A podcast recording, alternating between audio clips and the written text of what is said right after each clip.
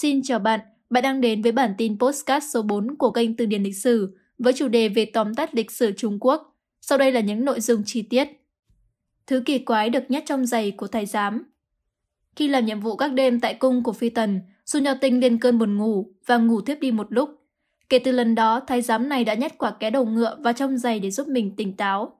Theo Sun Yao Tinh, quả ké đầu ngựa là loại quả dại, trông rất xấu xí và có nhiều gai nhọn. Nếu nhất loại quả ké đầu ngựa, gai góc này vào trong giày, thì nếu ngủ quên sẽ bị gai nhọn đâm vào chân. Lúc ấy thái giám sẽ tỉnh dậy vì đau đớn.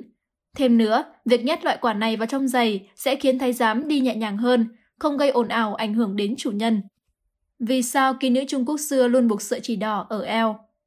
Nhiều kỳ nữ buộc một sợi chỉ đỏ ở eo và coi nó như một lá bùa may mắn, với hy vọng sẽ giúp họ có một tương lai tốt đẹp hơn. Theo quan niệm dân gian, màu đỏ là màu xua đuổi tà ma. Do đó, kỹ nữ hy vọng sợi chỉ đỏ ấy có thể giúp họ tránh xa những điều xấu xa, tồi tệ. Thậm chí, họ ước mong sẽ có thể rời khỏi ký viện để bắt đầu một cuộc sống mới. Bên cạnh đó, sợi chỉ đỏ đối với kỹ nữ còn được coi như một liệu pháp chấn an tâm lý, giúp họ tìm chút bình yên trong tâm hồn. Nhờ vậy họ sẽ dũng cảm, kiên cường hơn khi đối mặt với những ngày tháng đen tối ở kỹ viện. Vì sao trên người thầy giám có mùi hôi? Nguyên nhân khiến thầy giám có mùi hôi cơ thể cực kỳ khó chịu xuất phát từ việc bị tịnh thân.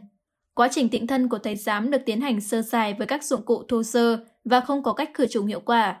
Trong khoảng 2 đến 3 tháng sau khi tịnh thân, thầy giám sẽ mắc chứng đái dầm. Do mắc chứng bệnh này nên trang phục của thầy giám cũng ám mùi nước tiểu và không thể thay nhiều bộ quần áo mỗi ngày nên cơ thể hoạn quan luôn có mùi cực kỳ khó chịu. Những thái giám luôn túc trực, hầu hạ hoàng đế hay các phi tần, sử dụng hương liệu để trong quần áo để khử mùi hôi. Màu sắc dành riêng cho tần thủy hoàng dưới thời phong kiến, dân gian quan niệm nếu viết tên bản thân bằng thuốc nhuộm màu đỏ chu sa sẽ giúp bản thân sống rất thọ. Biết được điều này, Tần Thủy Hoàng hạ lệnh chỉ một mình ông được sử dụng thuốc nhuộm màu đỏ chu sa. Ông Hoàng nhà Tần độc chiếm màu sắc này để không ai có thể sống thọ hơn mình. Theo lệnh của Tần Thủy Hoàng, bất cứ người nào, ngay cả hoàng thân quốc thích, quan đại thần, nếu bị phát hiện sử dụng thuốc nhuộm màu đỏ chu sa để viết tên mình, đều đối mặt với án tử. Bí ẩn tấm chăn khiến Từ Hy Thái Hậu hồi sinh lạ lùng. Năm 1928, nhóm trộm mộ do tôn Điện Anh cầm đầu đã đột nhập để vơ vét của cải trong lăng của Từ Hy Thái Hậu. Tô Điện Anh bỗng chú ý đến tấm nệm ngọc phủ lên thi hài của vị Thái Hậu nổi tiếng. Tấm chăn trên được các thợ thủ công làm tỉ mỉ, khi được thêu 25.000 chữ về bộ kinh Đà La Ni bằng những sợi chỉ vàng cùng 820 viên ngọc trai. Theo các nhà nghiên cứu, nguyên nhân từ Hy Thái Hậu như sống lại được lý giải là do trước khi qua đời, bà được các thái giám dùng dược liệu phủ lên người để ướp xác, cùng với quan tài được đóng kín nên cách biệt với không khí, giúp bà vẫn giữ nguyên hiện trạng như chỉ như đang ngủ. Khi yết kiến vua, vì sao các quan đại thần thường phất hai ống tay áo? Lý do đầu tiên, Hành động phất hai ống tay áo thực chất là một kiểu thể hiện sự tôn trọng văn hóa của người Hán. Hơn nữa, ý nghĩa đằng sau của hành động này là phủi sạch bụi trần trên cơ thể, thể hiện sự tôn kính với người mà mình đang hành lễ. Lý do thứ hai, phất ống tay áo còn để chứng minh với hoàng thượng rằng mình không mang theo vũ khí. Điều này cũng biểu hiện lòng trung thành của các quan đại thần đối với hoàng thượng. Lý do thứ ba, lý do quan trọng nhất để phất ống tay áo là để cho hoàng đế thấy rằng mình là người ngay thẳng và trung thực. Việc phát hai ống tay áo không chỉ làm cử chỉ chầu vua thêm trang trọng, đẹp mắt, mà còn thể hiện phẩm giá của bề tôi. Lý do Võ Tắc Thiên không trộm thuốc trường sinh trong mộ Tần Thủy Hoàng Võ Tắc Thiên mơ thấy bản thân tiến vào bên trong lăng mộ Tần Thủy Hoàng và chóng ngợp trước nhiều vàng bạc châu báu. Bà đặc biệt chú ý đến viên thuốc trường sinh đặt trong tay Tần Thủy Hoàng. Bà nhanh chóng lấy tiên đan và sử dụng nó. Sau khi uống thuốc trường sinh, nữ hoàng đế đầu tiên trong lịch sử Trung Quốc lại nằm mơ thấy nhà đường diệt vong. Không những vậy, Võ Tắc Thiên thấy bản thân xa cơ thất thế, lưu lạc nơi đất khách quê người và bị nhiều người truy đuổi. Sau khi tỉnh dậy, Võ Tắc Thiên lo sợ những điều đó có thể trở thành sự thật. Bà cho rằng Tân Thị Hoàng cũng vì lý do đó mà không dám uống thuốc trường sinh và chỉ cầm nó ở trên tay. Vén màn nỗi bất hạnh giấu kín của Khương Tử Nha. Tương truyền khi 32 tuổi, nhà thương xảy ra chiến tranh liên miên. Do vậy, Khương Tử Nha quyết định lên núi tu đạo đến tận 72 tuổi mới xuất sơn. Về sau, Khương Tử Nha được trụ vương giao cho chức vụ đại phu. Khi nhìn thấy trụ vương ăn chơi xa đọa, suốt ngày chìm đắm trong nữ sắc, bắt dân chúng chịu nhiều khổ cực, nên đã khuyên vợ cùng mình đi đến Tây Kỳ, sau này là nước Chu sinh sống. Vợ ông là Mã Triều Đệ nhất quyết không nghe và đuổi chồng ra khỏi nhà. Khi Khương Tử Nha công thành danh toại, thì Mã Triều Đệ tìm đến muốn vợ chồng tái hợp, thế nhưng ông không đồng ý, vì nhìn thấu mục đích của vợ chỉ muốn hưởng phúc, mà không muốn cùng nhau vượt qua những ngày khó khăn, khổ cực. Lý do hoàng đế Trung Quốc tự tin không bị Thái Y cắm sừng Sở dĩ các hoàng đế không mảy may lo lắng Thái Y có quan hệ tình cảm với phi tần trong hậu cung là vì mỗi khi họ vào cung khám bệnh đều có rất nhiều cung nữ, thái giám đứng bên cạnh. Thái Y cũng không được phép đụng chạm trực tiếp lên cơ thể phi tần trong hậu cung. Thêm nữa, Thái Y làm việc trong hoàng cung đều là những danh y giỏi, đa số là những người lớn tuổi. Vậy nên, họ không còn có những ham muốn tình ái. Dù họ có ý định với các phi tần trong cung thì cũng không dám hành động vì sợ sẽ bị nhà vua xử phạt nặng nếu như chuyện gian díu bị phát hiện.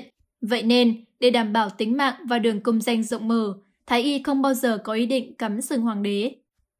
Từ độc quyền của Tần thị Hoàng là hoàng đế đầu tiên trong lịch sử Trung Quốc, cuộc đời Tần Thủy Hoàng ẩn chứa nhiều bí ẩn khiến hậu thế tò mò. Trong số này có việc ông hoàng nhà Tần này thường tự xưng là Trẫm. Theo lý giải của Thủ tướng Lý Tư, từ Trẫm có phát âm gần giống như chữ chính trong tên thật của Tần Thủy Hoàng. Từ Trẫm có nghĩa là tôi, ta và trở thành từ độc quyền của Tần Thủy Hoàng. Do đó, dân thường, quý tộc, quan lại tuyệt đối không được sử dụng từ này. Nếu kẻ nào cả gan sử dụng từ chấm thì đồng nghĩa với việc thách thức uy nghiêm và quyền lực của Tần Thủy Hoàng. Không những vậy, người đó sẽ bị bắt giữ và xét xử vì cáo buộc có mưu đồ tạo phản, chiếm đoạt ngai vàng. Khi ấy, hình phạt dành cho kẻ cả gan sử dụng từ chấm sẽ là cái chết. Thần đao nào của quan vũ khiến bao võ tướng khiếp sợ. Một giai thoại kể rằng Thanh Long Yển Nguyệt Đao được rèn với một điểm lạ xuất hiện trong đêm. Tương truyền, quan vũ đã bỏ ra nhiều tiền bạc để mời bậc thầy rèn kinh khí để làm ra vũ khí cho mình. Vào một đêm trăng sáng, bảo đao gần rèn xong thì trời đột nhiên tối đen và một luồng khí từ vũ khí đang rèn bay vút lên trên công. Một số người cho rằng chính luồng khí đó đã giết chết một con thanh long, tức sồng xanh, và gây ra một trận mưa máu.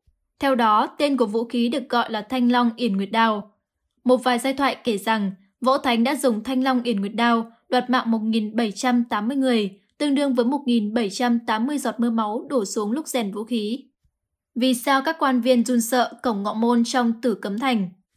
Các quan đại thần rất sợ khi nghe đến ngọ môn, bởi đây là nơi hoàng đế trừng phạt các quân thần phạm tội. Khi bị vua hạ lệnh lôi tới ngọ môn, các quan viên sẽ đối mặt với trượng hình, kiểu trừng phạt bằng gậy gỗ đánh vào người.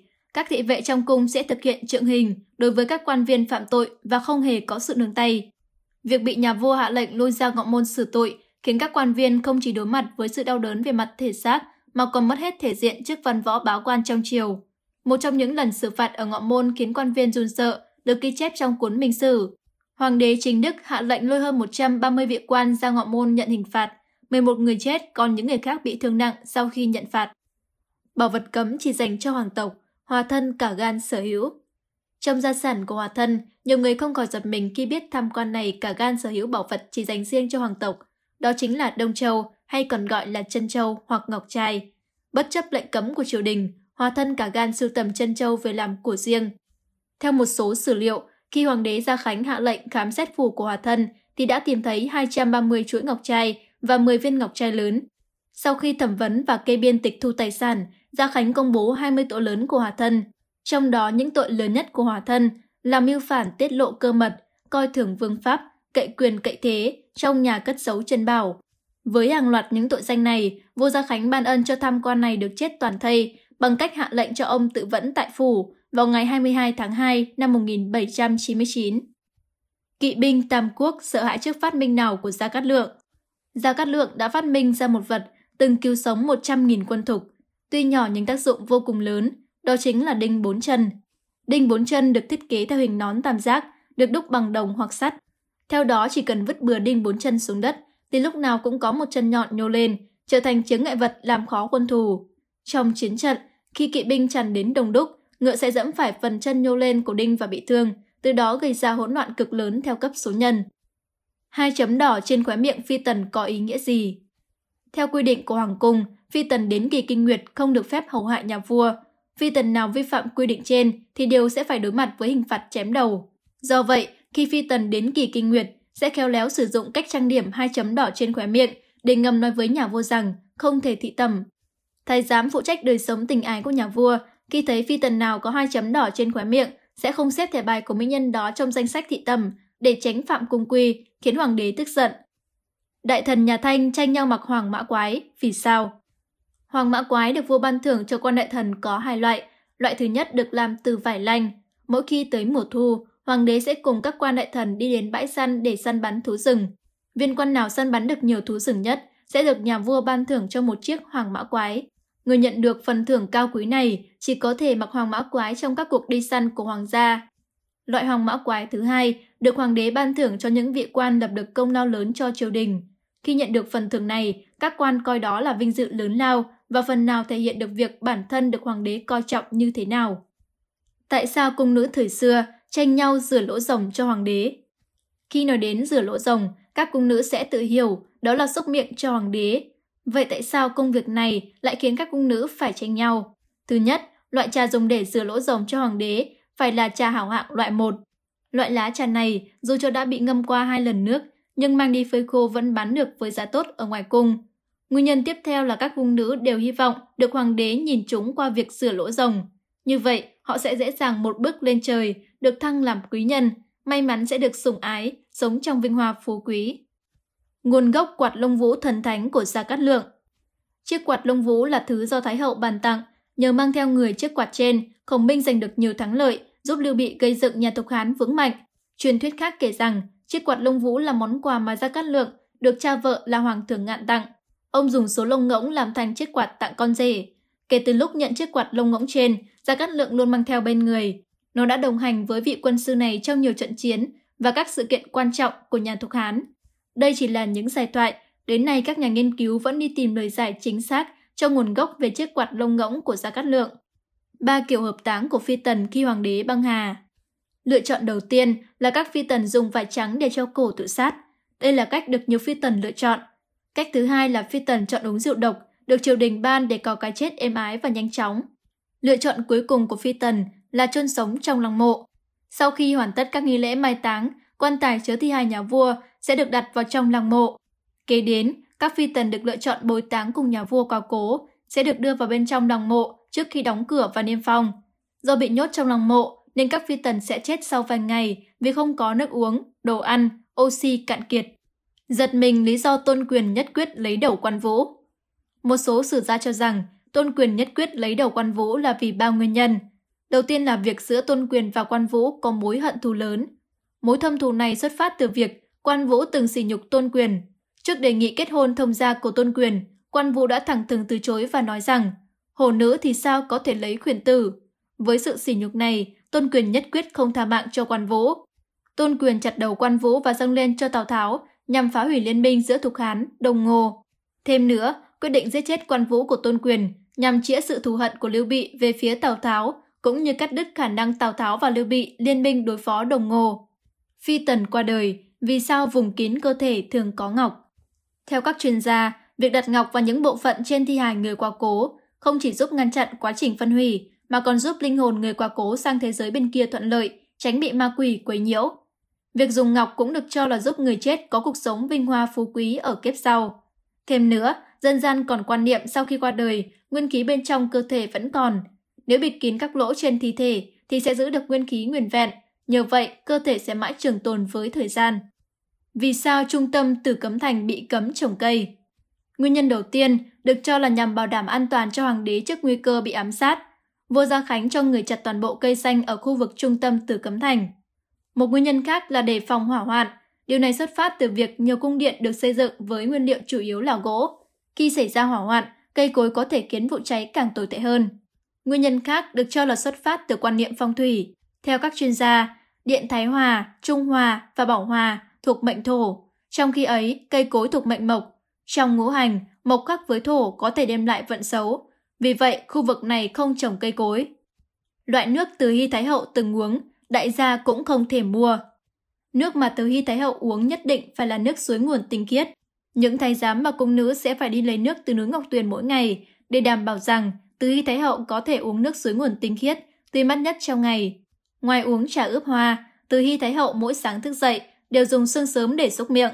Thái giám và cung nữ thường phải dậy vào lúc nửa đêm, thu những giọt sương đêm vào các bình sứ tinh xảo và đảm bảo cho chúng được giữ độ tinh khiết nhất. Chưa hết, một loại thức uống được từ Hy Thái Hậu ưa thích là trà sữa. Nhưng loại sữa ở đây chính là sữa người. Trong cung có nuôi rất nhiều bà phú để chuyên cung cấp sữa tươi cho bà. Vì sao phòng ngủ hoàng đế chật hẹp? Trong phong thủy nhà ở, nhà quá rộng nhưng có ít người sẽ hút nhân khí của con người. Xuất phát từ tình hình này, để tập trung vượng ký cho nhà vua, người xưa chỉ xây phòng ngủ rộng không quá 10 mét vuông. Thêm nữa, diện tích phòng ngủ như vậy sẽ giúp ấm áp hơn vào mùa đông. Khu vực Bắc Kinh có mùa đông rất khắc nghiệt, với một số thời điểm nhiệt độ có thể xuống thấp hơn âm 10 độ C. Phòng có diện tích nhỏ sẽ giúp hệ thống đường ống dẫn khí nóng ngầm dưới lòng đất, giúp sưởi ấm căn phòng hoạt động hiệu quả hơn. Điều gì xảy ra trong ngày an táng Bảo Thanh Thiên? Trong thời gian tổ chức tang lễ, gia đình của Bao Công chuẩn bị 21 quan tài thay vì một chiếc như nhiều người. Không những vậy, vào ngày đưa tang, số quan tài trên cùng lúc được đưa ra 7 cửa thành Lư Châu và an táng tại những địa điểm khác nhau. Giới chuyên gia cho rằng, việc làm trên được thực hiện nhằm để không ai có thể tìm ra vị trí chôn cất thực sự của Bao Công. Điều này xuất phát từ việc khi còn sống, Bao Thanh Thiên luôn sống thành liêm, dự án nghiêm minh dù kẻ phạm tội có là người quyền quý, giàu sang đến đầu. Người thân của vị quan này lo sợ kẻ thù có thể tìm kiếm ngôi mộ của ông để hủy hoại di hài của người quá cố. Cảm ơn bạn đã lắng nghe bản tin postcard của kênh Từ điển lịch sử. Để cập nhật những nội dung hay, đặc sắc mới nhất, bạn nhớ đăng ký kênh và theo dõi chúng tôi trên các nền tảng YouTube, TikTok và Facebook nữa nhé. Xin chào và hẹn gặp lại các bạn ở những số tiếp theo.